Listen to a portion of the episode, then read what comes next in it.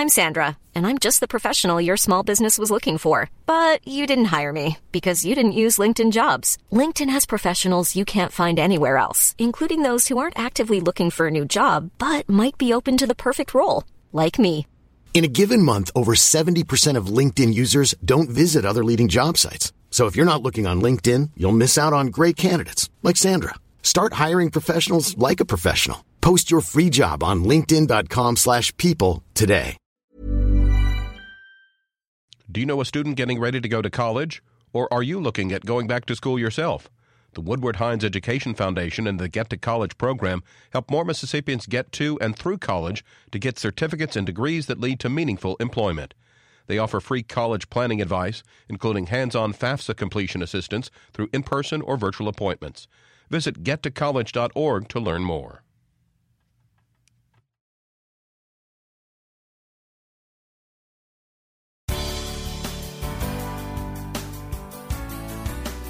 Good morning. It's 8:30 on Tuesday, August 8th.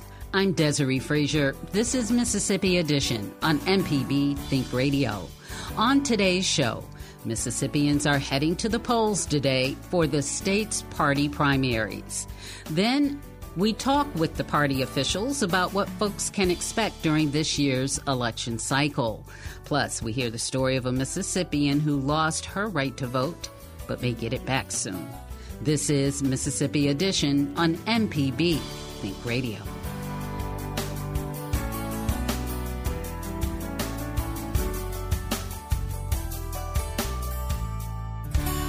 Primary elections for state and local offices are taking place across Mississippi today.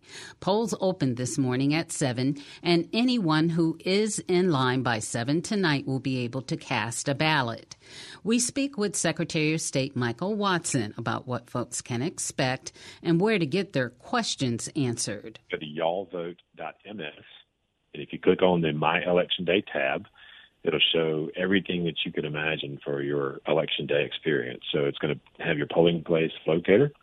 It's going to have your local information for your circuit clerk's office. It's going to have sample ballots. It's going to have uh, the names of your locally elected officials uh, and more information about you know your your specific experience that day. And the second thing I would say is to call your circuit clerk's office. Um, you know we're going to have accurate information on our website, but it's always good to double check that with your circuit clerk's office uh, to be prepared to go vote. What do you get the most calls on on an election day? It, it typically is uh, the precinct question. You know, where is it that I go vote? And so that's why we've really tried to a couple of efforts. Number one, we did an elections 101 campaign where we did a lot of social media posts uh, about people talk, talking to their circuit clerk's office or checking our My Election Day page uh, to be prepared before Election Day. And I think that's an important piece to remind folks. Uh, but also, again, you know, making sure that they have questions about who's on the ballot. Uh, what's the election this year? Who am I going to see on that ballot? And that's why the sample ballot is so important for them on my election day. But that's probably the biggest question we get is, is where do I go vote? Uh, and the second one would be sometimes we have folks call and say, hey, we saw something that, that looked a little bit odd. We're not exactly sure what was going on here, but we appreciate those calls and would encourage Mississippians if you do see something that seems a little bit off, uh, make sure to give us a call or your circuit clerk's office, or if there's something that seems to be criminal activity wise, uh, we encourage them to call the sheriff's office or, or 911 if it's that important. Will you have any poll watchers out?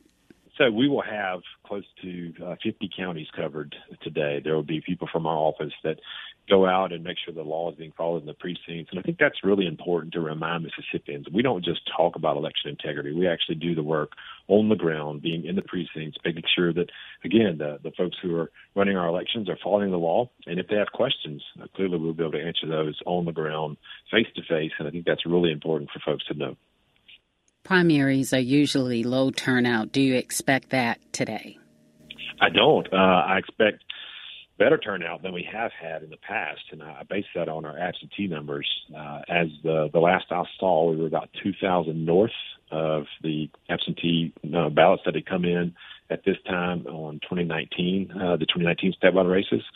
So I would project maybe based on those numbers that we'll have a little higher turnout than 19, which is a great thing. And again, I go back to the work that we've done, educating Mississippians on the process, and once they feel a little more comfortable with it, uh, they seem to engage a little bit better. So we're excited about those numbers. If a voter goes to the polls and their name isn't on the list, what do they do? So I encourage them. Number one, ask questions. Hey, look, what what happened? Uh, why, why is my name not on the list? Uh, to make sure that they can get to the bottom of that answer. But number two, they will always be able to vote by affidavit ballot. And so they can ask the, the poll manager there, hey, I would like to cast an affidavit ballot, and they would be allowed to do so. So that's very important to know when they go in. So I appreciate you asking that question. What is an affidavit ballot? So basically, it's a provisional ballot. If there's some issue, uh, like you just mentioned there, if their name is not on the voter roll and there was some issue with it being uploaded or, or something uh, on the back end of the computer system uh, that, that caused an error and the name was not on the voter roll, then that would be a provisional ballot. Uh, that ballot would be cast, and if they go back and check the system and say, look, there was an error here, this vote should be counted, and it will in fact be counted. Is there ever a case where someone is not allowed to vote? They can always cast an affidavit ballot. Now, the key with that is sometimes you will see folks that say, hey, I did go register prior to uh, the cutoff for registration for this election, when in fact maybe they did not. And so that provisional ballot that they were able to cast with the affidavit ballot is one that, that is sitting there and the research is done on the back end. And again, say they uh, missed it by a couple of days, then that vote will not be counted because they did not register in time. So they will be allowed to cast an affidavit ballot no matter what. Uh, but on the back end, that is cleaned up through the process uh, when we go in and look at, uh, look, did they did they make it on time? Did they do all the things right? Uh, and if they did, it will be counted. But if not, it won't. Have we hit the deadline for absentee ballots, or when is that deadline? So if you have a mail-in ballot, you have to have it postmarked by today and it has to be received within five days. As far as in person goes, that closed on Saturday. So the only thing left out there are mail in ballots that folks had already requested and received, and they need to be postmarked by two days. So that's a really important part, and I appreciate you again pointing that out. Turning to the recent decision of a panel of Fifth Circuit Court of Appeal judges a provision that prevents certain felonies from allowing someone to vote for the rest of their life is unconstitutional. Does that take effect today? So that that won't impact this election, uh, and I won't get too far into the details, but. Uh, we're, we're, going to plan to appeal that. There were actually two cases uh, that were, were, pretty similar with that issue. Uh, one of them, uh, the court ruled opposite uh, and, and, said that it was constitutional, and this one was a, a little bit of an odd ruling, in my opinion, and uh, we were looking to appeal that one. So I can't talk too much about those details because it is ongoing, but that is not going to affect this election today. That's Mississippi Secretary of State Michael Watson. To find more information about where your polling place is, visit the website y'allvote.ms. And statewide candidates and the races can be found at mpbonline.org slash election. Coming up, we speak with the Republican and Democratic Party chairs about the elections. This is Mississippi Edition on MPB Think Radio. There are many ways to support the programs you love on MPB. Becoming a member, starting a monthly gift, donate a vehicle you don't need anymore, and now donating a piece of land or other real estate. To learn more about the advantages of donating real estate, just click Donate Now from mpbonline.org.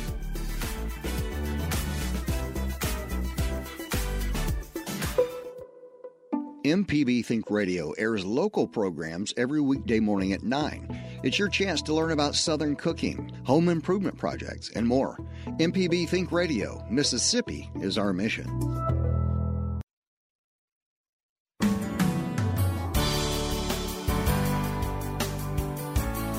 This is Mississippi Edition on MPB Think Radio. I'm Desiree Frazier.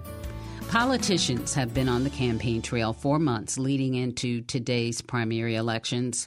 For many local races, whoever is chosen as the nominee could run uncontested in November. To learn more about who and what's on the ballot this year, we spoke with Democratic Party Chair Cheikh Taylor of Starkville the problem for a lot of voters across the state is that because some of these uh, primaries are so packed with talent, it's going to be a hard choice. uh, I know at least three or four of those races that's going to have candidates uh, uh, filled with great choices, and uh, it's going to come down to marketing. It's going to come down to who's, uh, um, you know, uh, had a a better ground game as far as uh, contacting them from uh, individuals, and also uh, being able to put their past, as far as their working past, uh, on the platform. So there's a lot of excitement. I'm actually looking uh, to Tuesday as if it was a prize fight, and and I will be there waiting to congratulate the victors and those who were not so successful in this campaign race. Uh, because some of those individuals we hope uh, will stay in the pipeline and be agreeable to, if not that position they ran for, maybe even another position in the party. There were over 74 uncontested seats in the state of Mississippi uh, that did not have primaries with Democrats and Republicans. So we will be challenging those 74 empty seats coming up uh, in the next election cycle. Uh, so there, uh, so uh, the point I'm trying to make is that uh, inevitably there will, there should not be any winners or losers per se, because there's still opportunities for many of those candidates to participate in, in races coming up in the future. Why do you think uh, Democrats are having such a hard time winning statewide office? Well, let, us just be honest. Um, there's a ton of money uh, that is coming to uh, the state of Mississippi supporting re- Republican candidates up and down the ticket. And so that has been uh, one of the biggest sources of uh, contention. Uh, it takes money to push your message. And once you get some more money, you can actually increase your bandwidth with your message, so that your talking points and that your uh, that your philosophy about how to move the state forward uh, can be heard by everyone. Sometimes that has been an obstacle. Now, I will say this: that will be less and less an obstacle with the uh, Brandon Presley campaign. As you know, he's out um, raised uh, the sitting governor uh, two months in a row now. Uh, and I think that his last campaign uh, finance reports uh, uh, show that he got over 1.5 million dollars in one month. So, so we're looking forward to actually challenging him, not only just with messaging, uh, but also with uh, campaign contributions as well, leading up to November. The former uh, party chair, Judge Tyree Irving, you took his position, you were voted in. What about the organizational aspect and leadership of the party in the state? Well, the organizational aspect is intact. Uh, we still have our front office, which is an, an excellent front office with uh, Andrew Wagner being our executive director, and was actually the first choice uh, of our former chair. So there's continuity there in the office. Uh, there's continuity among our uh, our chairs uh, in the Democratic Party. And actually, what grows the continuity is our strategic plan that we're developing as we speak. So, uh, whether it's grassroots organizing from the county level, all the way up to getting uh, incredible producers and filmmakers to come into the state to highlight the stories of our Mississippi politics and, and, and get out our our messaging uh, as Democrats. Uh, all of those things are on the table right now. You'll see those come to fruition before uh, before November. One of the most contested primary races in the state is for lieutenant governor. Incumbent lieutenant governor Republican Delbert Hosemann is facing off against state senator Republican Chris McDaniel.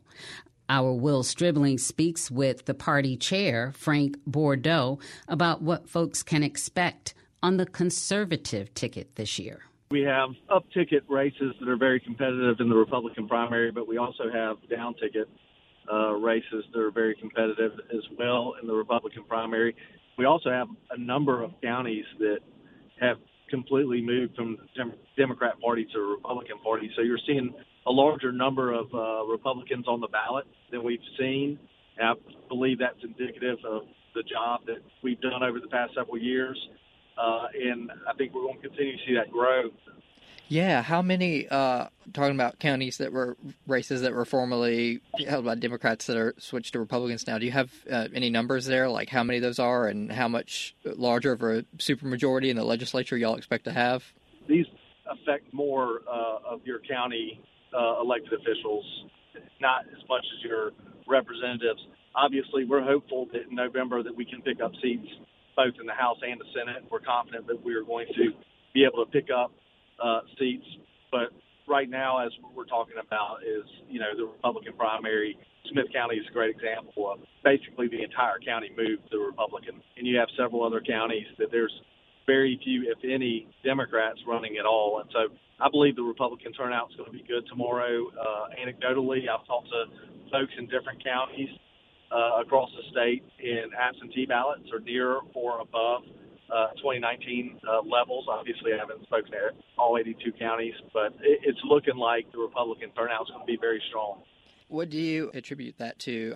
And you have a lot of local races that are going to be that are very competitive as well, sheriff races and supervisors races across the state. So there's a lot of interest in uh, in what's going on in Mississippi.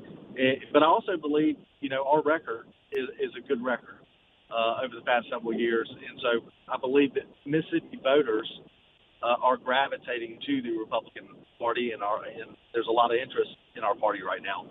Looking forward to November. Um, you know, we're one of one of the three states having gubernatorial races this year. That's going to be a big driver of turnout. Do you expect the, the, the Trump indictment to to really energize your base in November?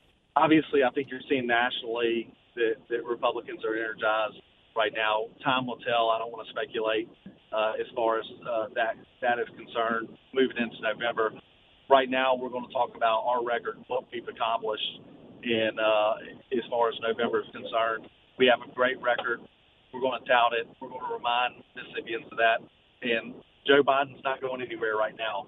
We're also going to remind Mississippi voters that a Democrat is a Democrat, uh, and they they are going to align with the Biden administration. And so I, I feel very confident, and I'm very excited about August 9th, so we can get focused in as a party uh, from running the primary to uh, winning in November. What are y'all hearing? What uh, what issues do you think are really animating your base right now, and you think are going to be a, a, big deal come November? Well, obviously, uh, you've seen our education gains. We're going to we're going to tout our successes that we've had, whether it's job growth in Mississippi, our education gains. We're, we're we've passed policy over the past four years that's made all Mississippians' lives better. Mississippians know that. We're going to keep reminding them of what we're doing together as Mississippians keeping the momentum moving forward. Frank Bordeaux chairs the Mississippi Republican Party. Coming up, we talk with the attorney who has represented two men tortured, sexually assaulted, and allegedly framed by former law enforcement officers in Rankin County. This is Mississippi Edition on MPB Think Radio. Hi, Larry Morrisey with the Mississippi Arts Commission. Please join me and my colleagues for the Mississippi Arts Hour, where we have in depth conversations with different creative Mississippians. That's the Mississippi Arts Hour, Sundays at 5 on Think Radio, or download it as a podcast. Join Next Stop Mississippi from the 35th Sunflower Blues and Gospel Festival, August 11th at 10 a.m. We'll deliver authentic sounds from this year's celebration with live interviews and unforgettable performances. From the Grits, Greens, and Barbecue VIP Party to Ground Zero Blues Club, we're sharing the excitement and history with you live from Clarksdale. So tune in only on MPB Think Radio, where Mississippi is our mission.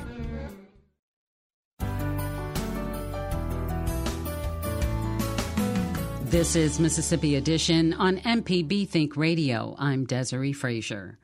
Six former law enforcement officers from Rankin County are expected to plead guilty soon to state charges of torture, sexual assault, and shooting a victim. They've already pled guilty to federal charges.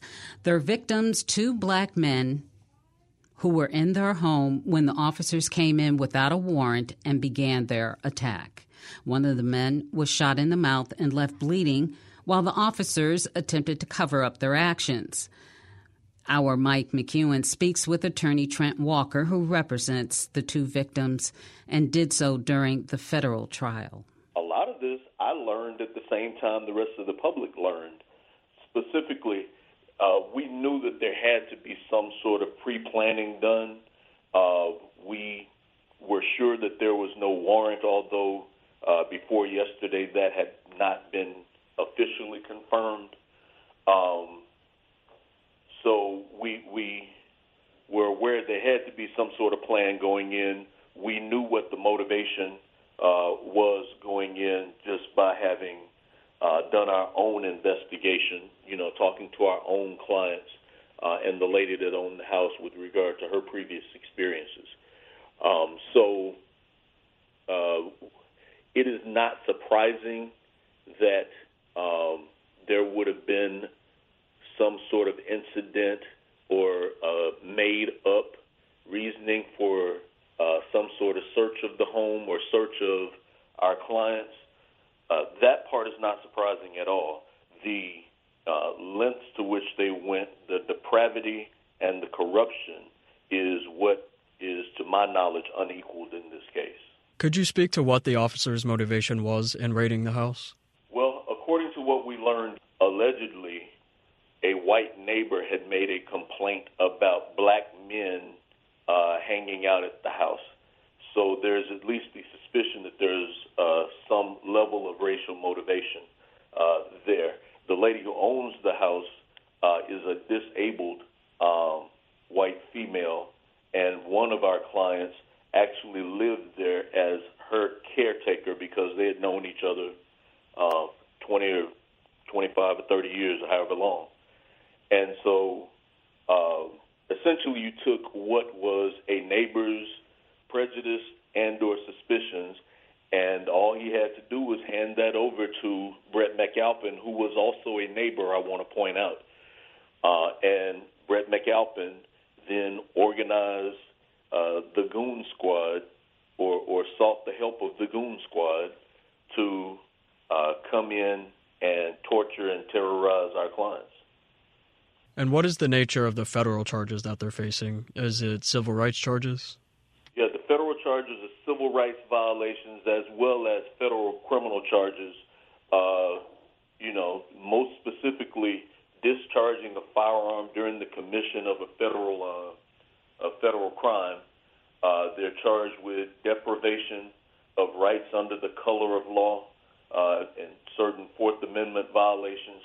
And so all of those uh, charges, there were 13 counts, and all of those charges carried um, a grand total. I think there's one person who faces up to 120 years, and I think that uh, the least that any of the six faces is up to 70 years. And two of them have mandatory minimum consecutive sentences because they discharged uh, their firearms at the scene. And those would be Elward and Dedmon, uh, who discharged firearms at the scene and therefore also pled guilty to additional uh, federal charges with a 10 year minimum and a life maximum. So, during the course of your investigation, was there any indication as to how these six officers were able to form the so called goon squad within the Rankin County Sheriff's Department? Were they part of some sort of special tactical team within the department? Well, what was revealed was that the goon squad was allegedly the 11 a.m. to 11 p.m. shift. Now, I don't know if everybody on the 11 a.m. to 11 p.m. shift uh, called themselves members of the Goon Squad. That part is not clear to me. But uh, Middleton, Elward, and Opdyke, I believe, were members of the quote unquote Goon Squad. Apparently, they had uniform patches, so they had their own version of a challenge coin with its own logo on the front and the Rankin County Sheriff's Department logo on the reverse. So, to the extent that you and your colleague investigated Elward and the Sheriff's Department, if it was known to leadership, were you able to find anything in terms of discipline? Uh, right now, that's a work in progress still. You know, and, and I say that just because personnel records are not generally available, so we're not able to say what kind of discipline may or may not have been instigated by the department against Mr. Elward. What we do know is he certainly continued in his employment. Trent Walker is one of the attorneys who represented 32 year old Michael Jenkins and 35 year old Eddie Parker after they were attacked, tortured, and sexually assaulted by police. This has been Mississippi Edition on MPB Think Radio.